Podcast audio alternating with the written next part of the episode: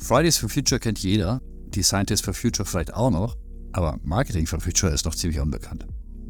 Dabei könnten Marketing und Markenführung zu mächtigen Treibern des nachhaltigen Wandels werden, weil sie Menschen bewegen können, das Richtige zu tun und dafür das Falsche lieber mal zu lassen. Das meint Jan Pechmann, der Gründer der deutschen Marketing for Future Sektion, unser heutiger Gast im Podcast. Für Jan hat gutes Marketing wenig mit Nachhaltigkeitsblabla und erhobenen Zeigefinger und viel mit kreativen Ideen und intelligenten Incentives zu tun. Jan ist von Haus aus Stratege, ein echter Überzeugungstäter und ehemaliger Geschäftsführer der Strategieberatung Different, die er Ende 2022 verlassen hat.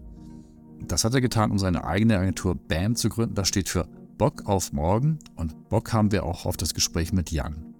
Ich wollte von ihm unter anderem wissen, warum Marketing for Future ganz andere Kompetenzen verlangt als Marketing for Status Quo, was das für alle unsere alle Arbeit bedeutet und wo er privat mal so richtig unnachhaltig unterwegs ist. Willkommen zu Sustainable Brand Stories, dem Podcast für nachhaltig erfolgreiche Marken und Kommunikation, präsentiert von Strichpunkt Design.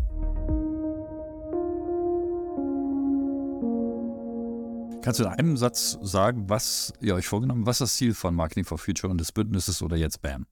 Wo, wo wollt ihr Marketing hinbringen?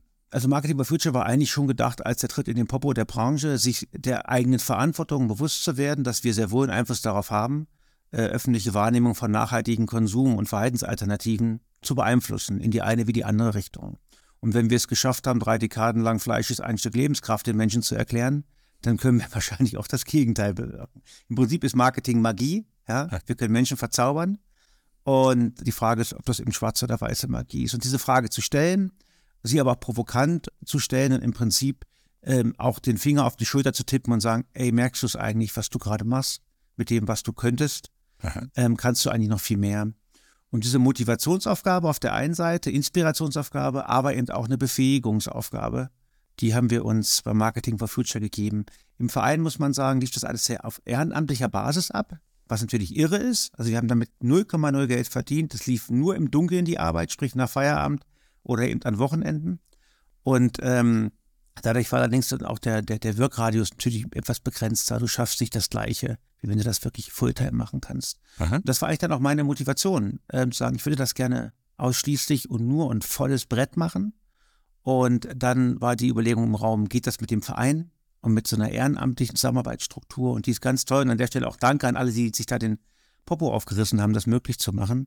Aber um wirklich eine Branche mit signifikant zu beeinflussen und auch zu drehen, braucht es ein bisschen mehr Power. Deswegen gibt es jetzt BAM. Du hast mal Marketing mit Magie verglichen. Also das kann schwarze Magie sein oder weiße Magie. Wir haben das mal die AbonnentInnen unseres äh, Strichpunkt Newsletters befragt, wie sie das eigentlich sehen. Ähm, ja, spannend. Ja, 51 Prozent waren der Meinung, dass das, was Leute wie du machen und wie wir machen, sei weiße Magie, weil es Konsumentinnen die Augen für nachhaltige Lösungen öffnen kann. Kompliment also. 6% aber halten es für schwarze Magie, denn es verkaufe zumeist überflüssige Produkte und 43% halten es für faulen Zauber, weil zu vieles schlicht Greenwashing sei. Ist schon was dran, oder? Total, total, ja. Und ich glaube, das macht es auch so, so schwer, ähm, äh, ja, im Prinzip sich überhaupt dieser vereigenen Antwortung dann auch selbstbewusst zu stellen, weil man natürlich, wir sind Teil des Problems. Mhm. Auch immer noch so. Und im Prinzip ist sozusagen das nachhaltigste Marketing ist natürlich gar kein Marketing. Das wollte ich fragen. Ist das nicht liegt der Fehler im System, weil Marketing und Unternehmenskommunikation dienen ja letztlich dazu, mehr zu verkaufen. Mehr zu verkaufen bedeutet mehr Ressourcenverbrauch, mehr Emissionen, mehr Müll.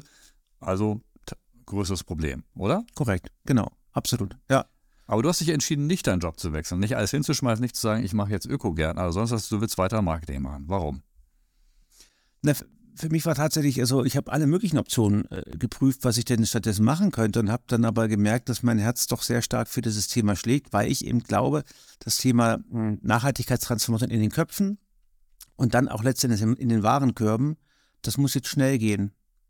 Und äh, wenn ich alleine jetzt auf meiner Scholle Ökomöhren direkt vertreibe, ist das zwar auch super, aber das bewegt in dem dann nichts. Ich glaube, dass diese Branche jeden Tag an so vielen Schlüsselentscheidungen die mit zum Teil sehr signifikanten Budgets ausgestattet sind, äh, in irgendeiner Form teilnimmt, äh, dass wir, dass wir eine sehr wirkmächtige Truppe sind so und dass der Hebel enorm groß ist. Nenn doch mal ein Beispiel für eine Kommunikation oder Marketing, die eben den Hebel in die richtige Richtung legt. Wo, wo, wo, wo gibt es so einen Moment, wo du sagst, da tun die KollegInnen was, was, was Nachhaltigkeit voranbringt und nicht äh, mhm. Ressourcenverschwendung. Ja, ich glaube, wir müssen sozusagen, es gibt ja den Blick in den, in den sozusagen in den eigenen Motorraum des Marketings. Das ist ja ein Thema, zu sagen, okay, wie laufen überhaupt Marketing-Kernprozesse ab? So, das meinst du aber, glaube ich, nicht, sondern meinst im Output richtig nach draußen Richtung. Ja, aber kannst Menschen. du mal Also meinst du im Maschinenraum heißt sozusagen, ich gucke, wie, wie ressourcenintensiv sind die Websites, die wir bauen, die Kampagnen, wie, ne, das ist das eine. Ja, also mhm. genau. Also es gibt sozusagen den, den primären Energieverbrauch sicherlich unserer, unserer, unserer Arbeitserzeugnisse äh, sozusagen das, das kann man, das muss man auch optimieren, finde ich, aber ist eine Hausaufgabe, über die muss man gar nicht reden. Das ist eine Selbstverständlichkeit, das war Aha. über zum Beispiel Green IT äh, drüber nachdenken. So. Wenn du es aber höher hängst, musst du sagen, eigentlich werden so grundsätzliche Prin Prinzipien und Spielregeln unserer Branche ähm, ähm, eigentlich auf den Kopf gedreht. Also Aha. bislang war es halt unser Ziel, möglichst viele Menschen, möglichst vielen Touchpoint, möglichst lange in irgendeiner Form mit irgendwie zu involvieren. So. Das heißt, es war möglichst toll, wenn möglichst viele Menschen möglichst lange unsere Videos streamen. Aha. Und wenn man sich das mal richtig überlegt, muss man eigentlich sagen, nee, besser wäre doch, wenn wirklich nur noch die richtigen Menschen auf möglichst wenig Touchpoints so möglichst effizient wie möglich informiert werden. Ähm, das, das ist sozusagen die eigentliche Konsequenz daraus. Nicht dann Video energieeffizienter zu produzieren, sondern eigentlich weniger überhaupt sozusagen Konsumption zu haben. Das ist aber für mich ein großes Thema, das ganze Thema Green Production, Green Media. Da geht gerade viel Energie rein in der Branche, finde ich auch toll. Ist für mich aber eigentlich eher die Sprechberechtigung, überhaupt mitspielen zu dürfen. Also, dass ich quasi erstmal meinen eigenen Hof kehre, bevor ich draußen auf der Straße Lärm mache. Für mehr Nachhaltigkeit sehe ich erstmal zu, dass ich meinen eigenen Shop einigermaßen in Ordnung bringe. Und das sind die Kernprozesse einer Marketingabteilung oder auch die Kernprozesse einer Werbeagentur, die nachhaltiger strukturiert, organisiert und gemanagt werden können und müssen. Aha. Da kommt das ganze Thema Lieferketten-Sorgfaltspflichtengesetz mit rein. Letztendlich ist auch Marketing ein Teil der Lieferkette von Unternehmen. Da kommt sowieso demnächst das Klopfen an der Tür beim CMO, bei der CMO, wo gefragt wird, was eigentlich eure Contribution zu Net Zero? Ähm, so. Das ist ein Thema, aber das finde ich, das ändert ja noch gar nichts. Das, damit sind wir nur weniger schlecht. Aha. Wenn wir jetzt gut werden wollen, müssten wir quasi nach draußen gucken und sagen, ist das, was wir im Output haben, dazu geeignet, Menschen wirklich zu nachhaltigeren Konsumenten zu machen? Also nachhaltigere Verhaltensweisen im Bereich Konsum und Alltag als cool und sexy zu positionieren, Vernunft sexy zu machen, Verzicht erstrebenswert und all die ganzen Sachen. Das klingt wie wahnsinnige Gegensätze. Vernunft, äh, erstrebenswert, Verzicht, sexy, das ist wie, äh, äh, keine Ahnung, nass werden, aber, aber nicht schwimmen. Ja, weil letztendlich sind das ja, das sind ja die großen, für ich finde auch interessanten Marketing-Challenges. Wenn du Nachhaltigkeit zu Ende denkst, in vielen Branchen werden zum Beispiel bestimmte Produkte einfach teurer werden. Also wenn, sie, wenn du sie real bepreist, werden sie, sind sie nur noch teurer abzugeben. So. Mhm.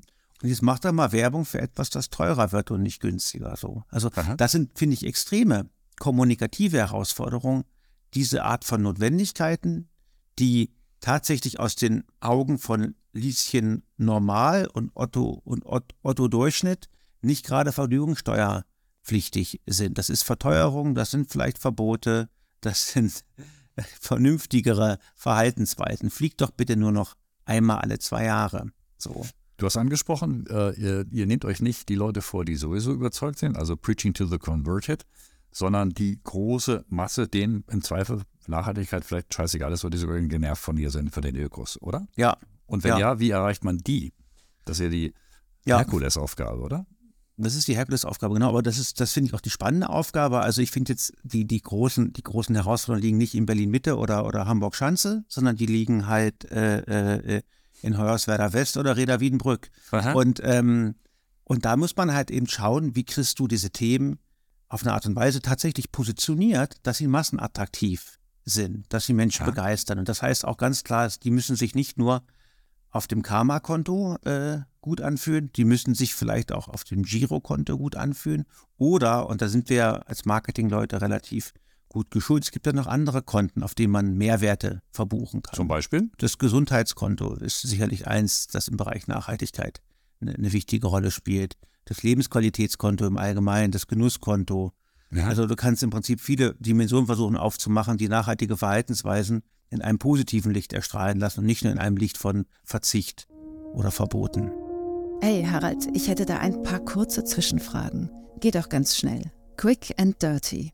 Was war der Punkt deines Lebens, an dem dir die Bedeutung von Nachhaltigkeit bewusst geworden ist?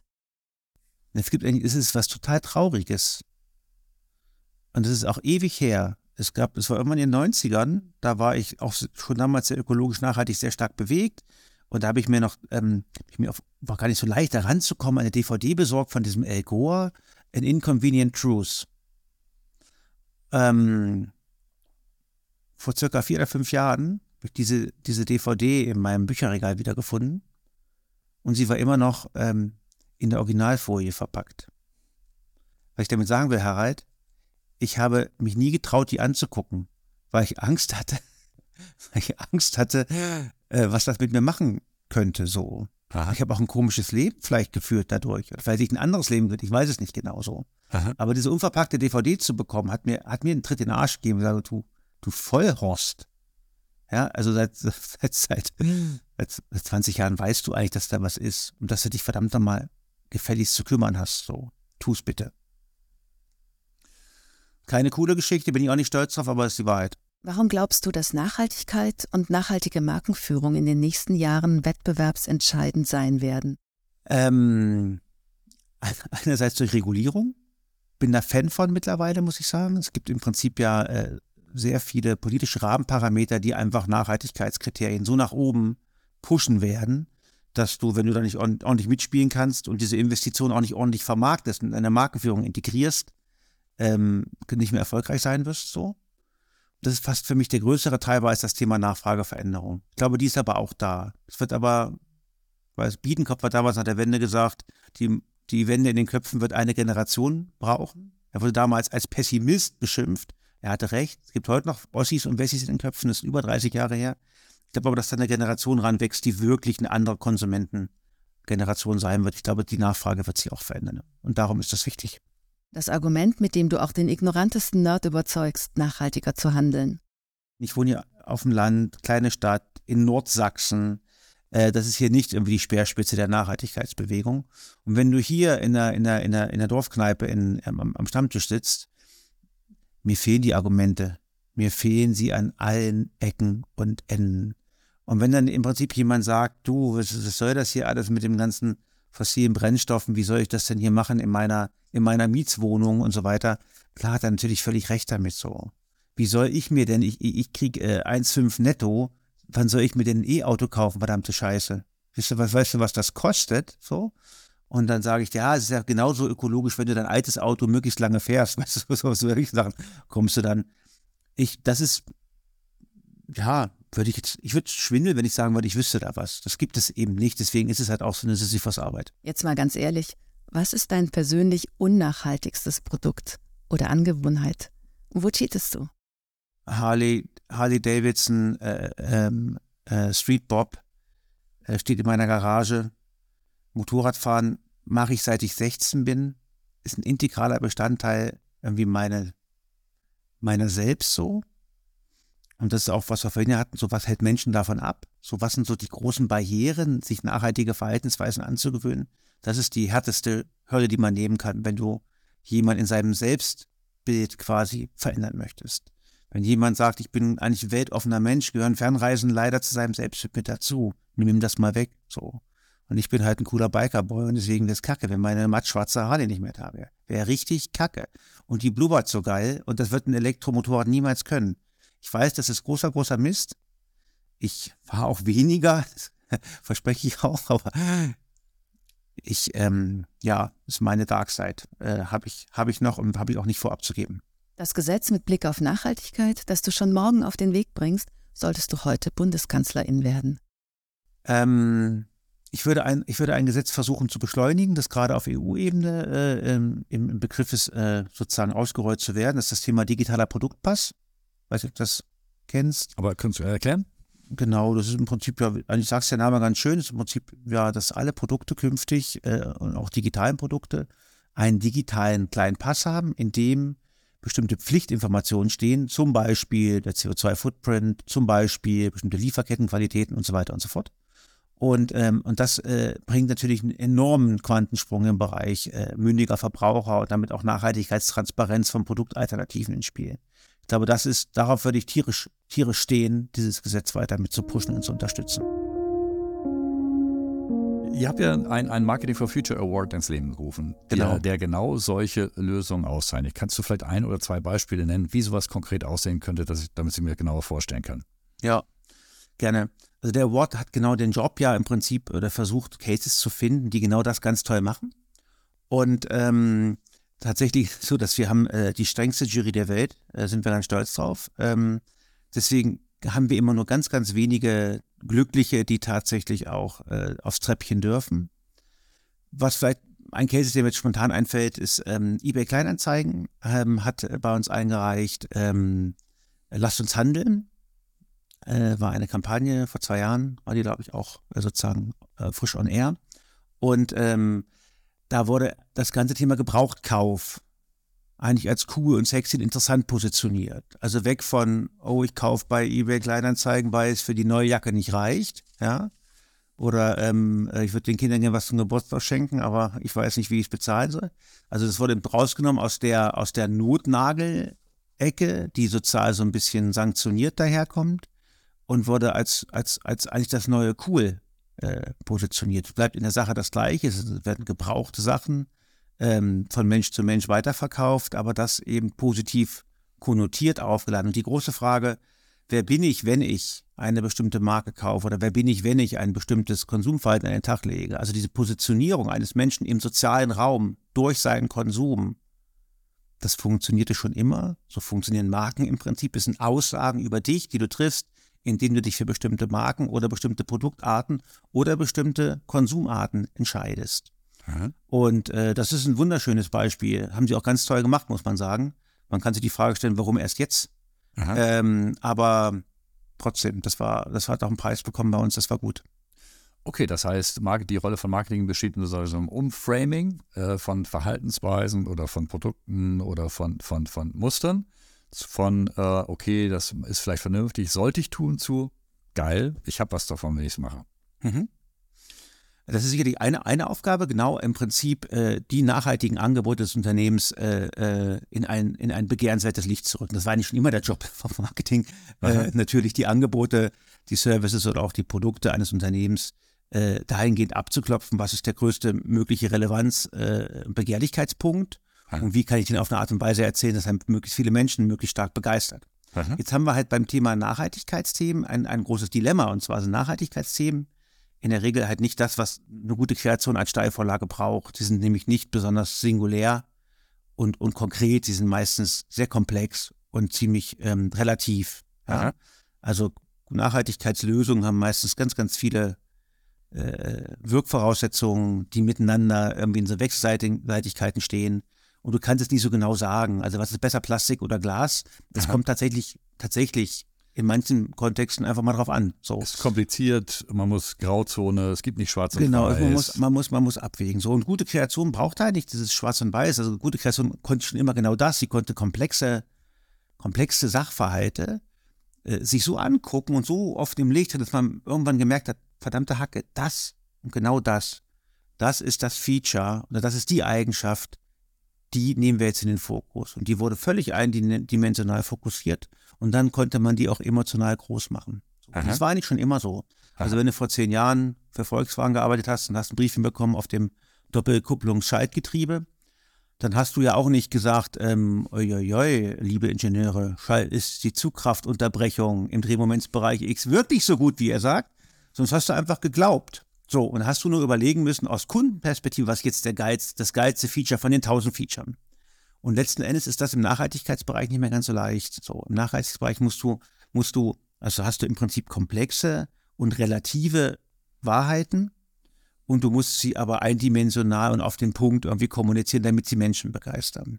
Aha. Und das ist halt so ein bisschen dieses Spannungsfeld, in dem man sich da bewegt zwischen Wahrheit auf der einen Seite, aber eben auch Begeisterung und Fokussierung auf der anderen. Das, das macht's tricky. Und deswegen ist die alte Aufgabe vom Marketing, Sachverhalt, also Angebot des Unternehmens zu nehmen, zuzuspitzen und für den Menschen begehrlich zu kommunizieren, im Nachhaltigkeitsbereich mit dem Faktor 10 verkompliziert. Weil, wenn du diese Vereinfachungsleistung bringst, kann es halt passieren, dass du ein paar ganz wesentliche Aspekte ausblenden musst und das nennt man dann ähm, gerne mal Greenwashing, nicht wahr? Du erzählst halt bloß die halbe Wahrheit, weil du nicht genug Platz hast für die ganze Wahrheit. Und einen Nachhaltigkeitsbericht will ja keiner lesen. Und das ist ein, das ist ein Dilemma.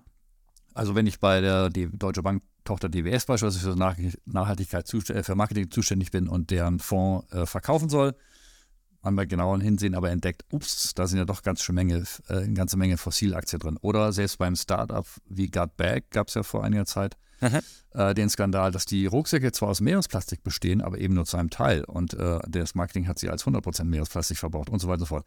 Hast du Verständnis, wenn sich die Verbraucher dann irgendwie doch ab, äh, VerbraucherInnen abwenden und sagen, ey, es ist doch am Ende ist es doch alles Mist, oder? Genau, ja, habe ich, hab ich mega Verständnis dafür und ich habe äh, kein Verständnis dafür, dass sowas passiert. Und jetzt komme ich zu der zu einer Frage vorhin, was die Aufgabe des Marketings ist. Ich finde, es ist nach, also es ist und bleibt die Aufgabe, die Angebote des Unternehmens bestmöglich nach außen zu vermarkten. Punkt. Aber es kommt eine neue Aufgabe hinzu und äh, das ist einfach die, äh, sich stärker auch als eine Art Türsteher oder auch Gatekeeper zu verstehen ins Unternehmen hinein, also eine Art Anforderungsmanagement auch zu stellen und nicht als, wenn man so will, kreativer Verpackungskünstler, ähm, Scheiße als Bonbon zu verpacken, auf Deutsch gesagt. Aha. Und diese Kompetenz, die vermisse ich ganz massiv bei uns in der Branche. Aha. Wenn du mal guckst, wo sitzen denn die Nachhaltigkeitsbeauftragten in den Unternehmen, dann sitzen die, ja, wo sitzen die? Die sitzen bei der Presse, Unternehmenskommunikation, die sitzen vielleicht auch mal im Bereich Produktmarketing, die sitzen ganz selten oder nie im Bereich Marketing. Und ich kenne auch ganz wenig Nachhaltigkeitsbeauftragte in irgendwelchen Agenturen. Ja. Jetzt frage ich mich, wie möchten denn diese Damen und Herren in der Lage sein, auf Augenhöhe mit sozusagen ihren Counterparts im Unternehmen die, die Güte der nachhaltigen Angebote tatsächlich zu reflektieren. Also man muss sich erstmal aufschlauen, auf Deutsch gesagt. Und da kümmert ihr euch bei BAM unter anderem drum, oder? Genau, das war, das war bei Marketing for Future schon immer auch das Thema, zu sagen, äh, Marketing for Future braucht andere, braucht andere Skills und andere Kompetenzdimensionen als Marketing for Status Quo. Hm. Und ich bin Schöner der festen Satz. Überzeugung, dass ähm, das Greenwashing auch und immer auch immer eine Frage der mangelnden Moral ist. Es ist aber auch vor allen Dingen eine Frage mangelnder Kompetenzen. Also, also das ist mein Menschenbild. Ich, ich, hoffe, dass es so ist, dass wir nicht alles Arschkrampen sind, Aha. sondern ich hoffe, dass, ähm, dass wir aus Versehen aus Strohgold spinnen. Genau, weil wir es können, weil wir es können. Spinnen wir aus Strohgold und diese, diese Fähigkeit, die kritische Reflexion, also als Türsteher am Anfang der kommunikativen Kette, ja, aha, aha. Zu sagen, Leute, die, die 28. Bienenblühwiese vor der Konzernzentrale ist natürlich eine super Sache, ist auch sehr lobenswert, ist aber absolut nichts für eine zeitgemäße Nachhaltigkeitskommunikation. Macht das gerne trotzdem, aber ich brauche bessere Proofpoints. Und dieses Proofpoint-Anforderungsmanagement und auch die Kompetenz zu haben, die Güte der Nachhaltigkeitsangebote einschätzen zu können, bevor ich sie kommuniziere, finde ich absolut essentiell, damit wir eben nicht äh, ja, Erfüllungsgehilfen von solchen Halbwahrheiten werden. Mhm. Heißt aber, dass die Lizenz so unbeliebt machen Unternehmen, muss man ehrlicherweise sagen. Ne? Also wenn ich Absolut. den KollegInnen sage, Leute, das ist es jetzt noch nicht, geht nochmal nach Hause und kommt mir was Besseres wieder. Ja, aber finde ich, finde das extrem, Entschuldigung, aber das finde ich gut, dass du sagst, weil das ist genau, finde ich, der, der Job, ähm, äh, auch sozusagen die Transformation innerhalb des Selbstverständnisses der Branche, äh, sich zu überlegen, wer bin ich eigentlich, äh, wenn es um das Thema Nachhaltigkeitsmarketing geht. Und da bin ich eben nicht nur der Consideration und Conversion Driver, der irgendwelche KPIs abliefert. Ich bin auch nicht mehr bloß einfach der, der Tool-Kasper, der irgendwelche Dashboards befüllt und irgendwelche Effizienzoptimierungsklimmzüge machen kann, sondern ich stehe breitbeinig im Prinzip draußen am Werkstor und passe auf, dass da keine Scheiße rauskommt. Und ich finde, und das hast du vorhin gesagt, warum ich da so vehement bin, ist, was wir gerade machen mit diesen Halbwahrheiten und auch mit der Inflation von Nachhaltigkeitsbullshit, der gerade draußen passiert, wir erweisen der guten Sache einen extremen Bärendienst, weil die Inflation von Nonsens führt einfach nur dazu, dass sich Menschen irgendwann angenervt, angeekelt oder Minimum gelangweilt äh, von der Sache abwenden. Die Realität ist aber natürlich so, Unternehmen sind immer auf dem Weg. Äh, viele entschuldigen auch ihre Langsamkeit damit, sagen, ich bin auf dem Weg, auch wenn sie von einem Marathon erst die ersten 100 Meter gegangen sind. Jetzt muss ich als Kommunikator, Kommunikatorin aber nach draußen irgendwas Botschaft. Das ist mein Job. Ich muss ja. Dinge ausstellen. Ja. So, dann ist es ja, wird der, um bei deinem Begriff sein, sehr unsexy zu sagen, ja, wir haben jetzt äh, ein Drittel der Wegstrecke zurückgelegt, aber es hapert an den X, Y und Z Punkten. Das ist ja keine Botschaft, ehrlicherweise. Deswegen kommen nee. wir häufig zu, zu äh, vollmundigen Botschaften, die sich beim genaueren Hinsehen dann als, als, als Greenwashing entpuppen. Wie genau. komme ich denn da raus? Ich muss ja was kommunizieren. Ich glaube, äh, wir, wir, trennen zwischen, zwischen, zwischen Headline und, und Copytext. Also ganz praktisch gesprochen. Ähm, natürlich, und das ist ja das Dilemma, du musst eindimensional absolut, du musst, du musst, du musst, du musst eine starke Proposition haben und ein starkes Versprechen abgeben. Und das kannst du nicht schon in der Headline relativieren. Aber du hast genügend Möglichkeiten, kommunikativ den Kontext ehrlich, transparent zu machen. Ich dir nochmal ein Beispiel aus dem Award, wenn ich darf. Ähm, ich glaube, das ist auch völlig, völlig fein für den Klaus Schmeling heißt er, ähm, CMO von Burger King, kennt vielleicht einige von euch auch ähm, hat was Fantastisches geleistet, denn er hat nämlich im Prinzip aus dem Marketing heraus es geschafft, diese amerikanische Fleischbraterei mit auf den Weg zu nehmen, äh, pflanzenbasierte Alternativen ins Portfolio aufzunehmen. Und das machen sie mittlerweile extrem konsequent. Du kannst im Prinzip jeden, jedes Produkt kannst du dich entscheiden mit Fleisch oder, also normal oder mit, mit pflanzenbasiert so. Das ist ganz toll. Ähm, ein Case vom Burger King, äh, eingereicht von, von Rabat und Partner, lag, lag auch auf dem Tisch des Hauses des Awards und da ging es um den Long Chicken Plant-Based. So. Und natürlich war das halt eine Burger-Anzeige. So. Und da war der Burger drauf und der war als der leckerste Burger äh, seit Ben Hur äh, halt beschrieben, wie man das halt so macht. Und es gibt viel im Geschmack in der Branche, es war alles gut, alles richtig, handwerklich sauber, wunderbar. Ähm, die, die Jury hat sich an diesem Case äh, komplett zerrieben. Warum? Also um es mal als extrem oder um das extrem zu verdeutlichen, wir hatten am Schluss in der finalen Bewertung nur noch ein Schulnotensystem von 1 bis 6 und es gab nur Sechsen und nur Einsen für diesen Case. Krass. So. Und das war genau das, was du gerade gefragt hast. Die einen haben gedacht, wie geil ist das denn bitte hier? Wie geil ist das denn, dass die anfangen und in Zielgruppen, die du sonst nie erreichst mit diesen Themen, zu einem Preis, den sonst keiner darstellen kann, in einer Produktqualität, diese Botschaft übrigens, du könntest auch pflanzenbasiert mal essen und das ist trotzdem geil, das so vielen Menschen äh, äh, äh, im Prinzip über ihre, über ihre Filialmacht äh, rüberzubringen, das ist unfassbarer Treiber für, für die nachhaltige Transformation in der Breite der Gesellschaft im Bereich pflanzenbasierte Ernährung. Danke Burger King. Das war die eine Fraktion. Und die anderen haben im Prinzip verkürzt gesagt, solange die trotzdem noch den Double Angus Super Cheese, hast du nicht gesehen, Raketenburger auch noch parallel verkaufen, äh, glaube ich denen das nicht. Punkt. Okay, Sie haben entschieden? Und es gab, es gab in dem Sinne keine Entscheidung, es wurde dann im Prinzip eine Punktebewertung, die sich aus diesen Noten ergibt und es hat in diesem Fall nicht für ein Treppchen gereicht. Aha. Also das, das, das, was sozusagen im Mittel dann rauskam aus den vielen 1 und 6 war dann eben nicht gut genug, um, um, um eine um eine Medaille zu bekommen, so. Okay. Ähm, und das Spannende ist, dass das, ähm, das äh, genau, finde ich, in so einem Case drin steckt. Das meinte ich vorhin mit Headline und Copy. Die Headline war super, so wie sie war. Und hätte die Copy eine Sache geschafft, nämlich nur mal deutlich zu machen, dass äh, der Anteil von pflanzenbasierten Burgern am Gesamtportfolio aktuell noch bei nur 3% liegt, es aber das Ziel des Unternehmens ist, bis zum Jahr X auf 100 Prozent zu kommen oder 50 oder keine Ahnung wohin, aber einfach eine Transparenz in diese Reise, die du angesprochen hast, reinzubringen. Ich glaube, das ist machbar, das ist auch kommunikativ verpackbar und ich glaube auch, dass der Nachhaltigkeit, nachhaltig tickende Konsument so viel Information auch aushält. So. Okay. Und ich glaube, das hätte den entscheidenden Unterschied auch für diesen Case gemacht. Und ich finde, das ist eine große Herausforderung und hat auch wieder was mit Kompetenz zu tun, ist äh, das Marketing, die Werbung in der Lage, den Reifegrad der Nachhaltigkeitstransformation eines Unternehmens beim Namen nennen zu können und das verorten zu können. Ah. Das hat Wirkvoraussetzungen, nämlich die gibt es überhaupt, eine artikulierbare Nachhaltigkeitsstrategie, gibt es Nachhaltigkeitstransformationsziele bezogen auf Produkte und Services, die auf einer Zeitleiste verbindlich verortet sind. So, Aha. klar, das ist die Voraussetzung. Wenn es sie nicht gibt, würde ich für dieses Unternehmen auch nicht arbeiten, ehrlicherweise. Aber die sollte es mittlerweile eigentlich geben. Und das mit Transparenz zu machen, finde ich, ist ein, ist ein ganz entscheidender Punkt. Und dann kann man sich sehr wohl auch mit seinen ersten Schritten kommunikativ auf die Bühne trauen und sie auch kommunikativ kapitalisieren. Aber das finde ich auch ein ganz wichtiger Punkt, dass man das darf, ähm, ohne dass man sich den Vorwurf des Greenwashings gefallen lassen muss. Moment mal, eine kurze Zusammenfassung bitte.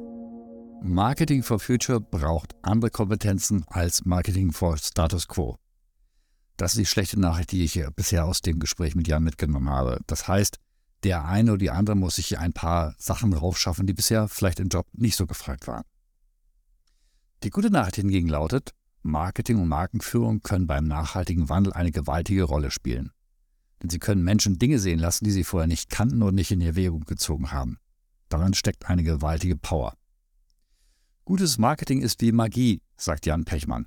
Die Frage lautet nur, verlegen wir uns auf schwarze oder auf weiße Magie? Hör also mal rein, was Jan uns sonst noch Zauberhaftes zu sagen hat.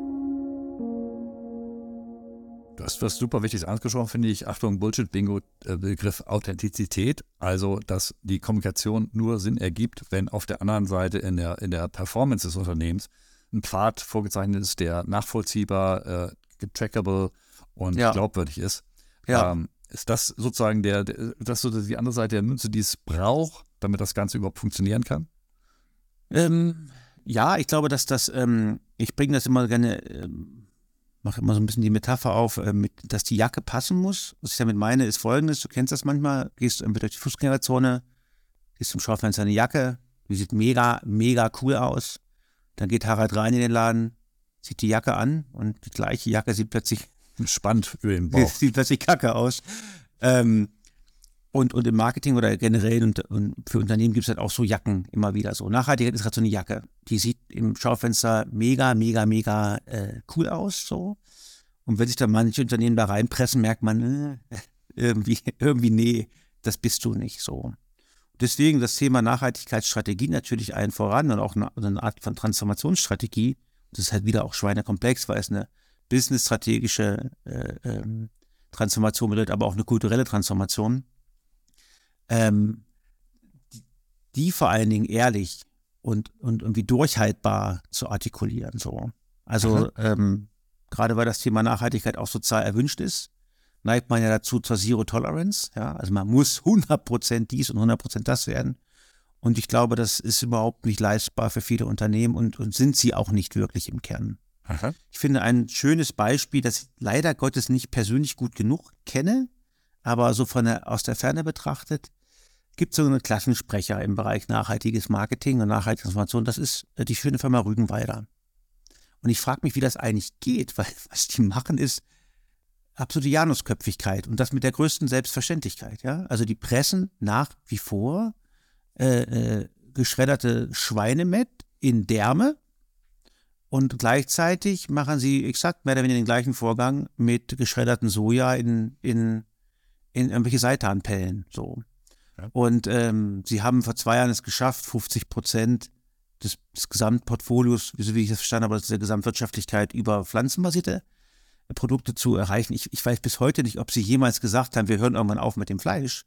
Und ich glaube, dass das weißt vielleicht, was du nichts gerade, vielleicht weißt du da mehr drüber, aber ich finde es eigentlich deswegen so einen interessanten Case, weil sie genau das machen. Sie fahren das neue, nachhaltige Zukunftsgeschäft hoch, ohne das alte Traditionsgeschäft, das übrigens die Party der Nachhaltigkeit auch am Anfang noch bezahlen muss, ja, ohne das in irgendeiner Form zu vernachlässigen. Und sie haben es geschafft, als einer der ganz wenigen, das wirklich Side by Side zu machen. Und ich finde das sehr nach wie vor irgendwie, wir haben gar keinen Authentizitätskratzer im Lack aus meiner Sicht. Finde ich sehr beeindruckend. Also, nicht, wie du das siehst. Nur damit ich es richtig verstehe, das, das findest du legitim, dass man sagt, okay, wir, wir können unser altes Geschäft abkappen, wenn wir, ne, sagen, das muss das Neue auch bezahlen, okay. Ja. Also zumindest als, als Transformations, äh, äh als, als, als ja, ist eine gute Frage. Ich weiß nicht, ob ich mir wünschen würde, dass sie das, dass das alle dieses 100% nachhaltige Transformationsziel ausloben müssen, weil ich ehrlicherweise nicht so richtig dran, dran glaube. Also mir würde es ja, ich wäre happy damit, wenn sich alle realistische, also ambitionierte, ja, schon, aber trotzdem auch realistische und auch authentisch für sie darstellbare Ziele stellen. Und authentisch heißt übrigens auch, und das würde ich in diesem Fall absolut nicht vernachlässigen wollen, die Trägheit des Habitus von unternehmenskulturellen was Konventionen. Heißt, was heißt das?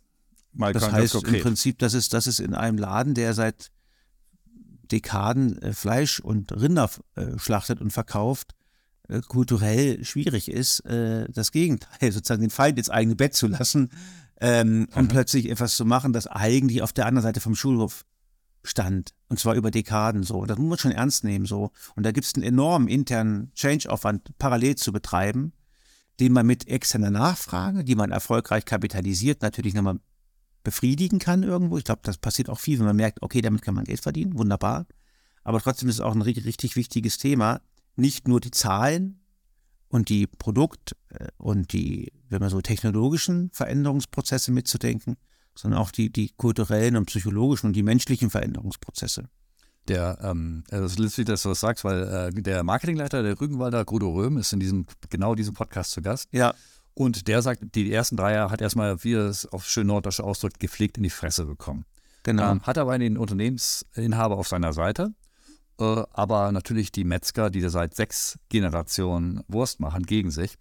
Und irgendwann hat seine Frau gesagt, du musst mal äh, denen auch erklären, was ihr da eigentlich vorhabt. Und dann hat er sich eine Rede hingestellt, also auf eine Rede hingestellt und hat erklärt, Leute, die Wurst wird in Zukunft die Zigarette sein. Also das, was böse ist. Und wenn wir einen Job ja. haben wollen, müssen wir uns ändern.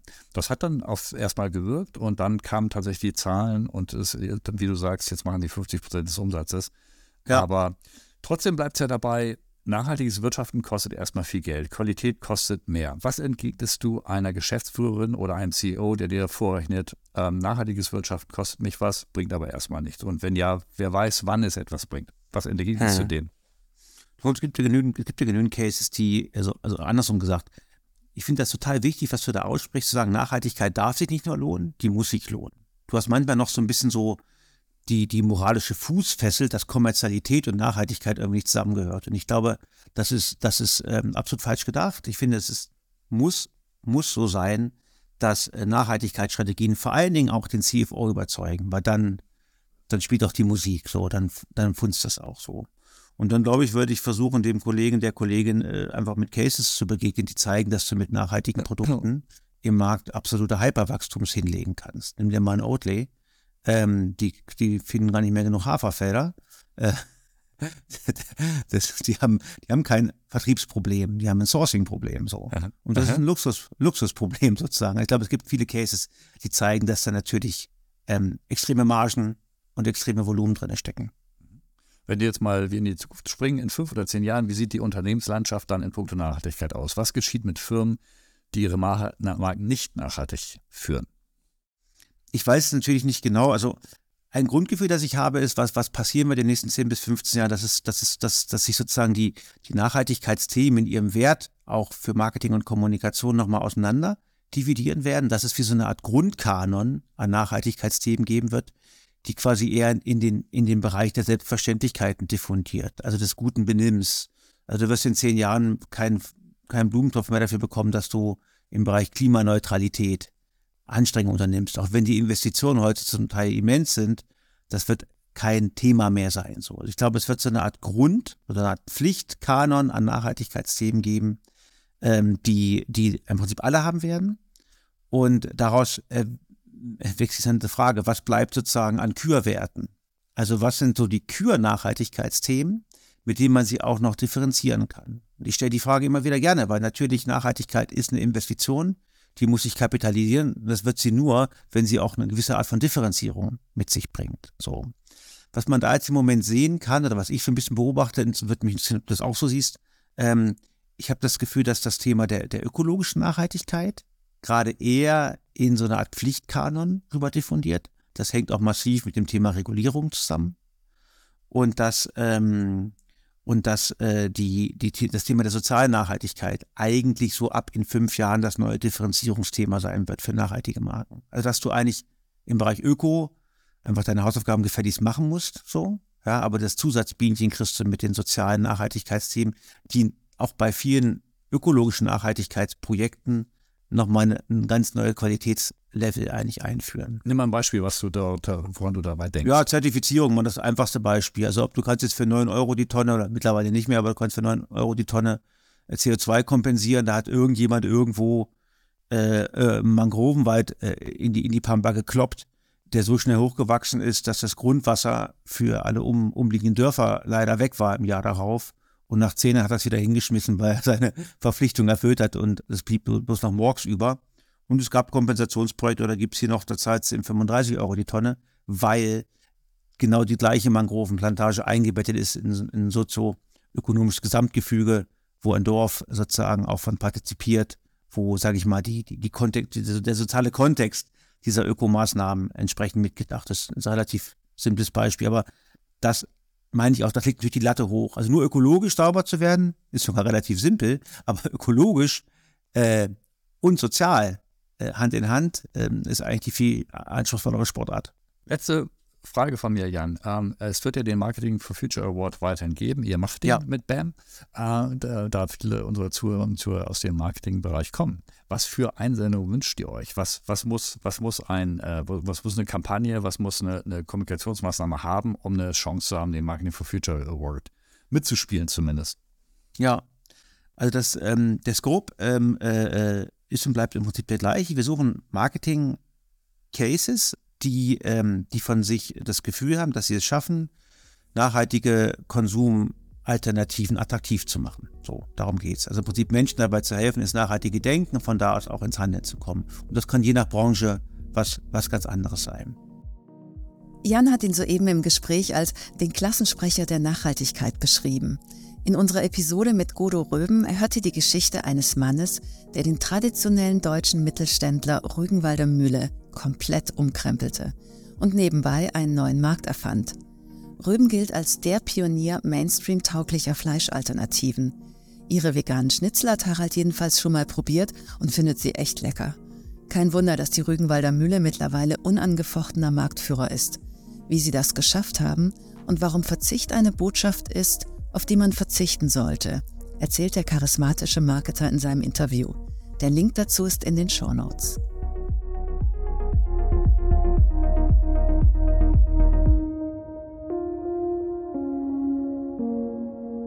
Für weitere Informationen schaut gerne in die Show Notes und vergesst nicht, uns zu abonnieren. Bis bald, liebe Hörerinnen, lieber Hörer. Und bis bald, lieber Harald.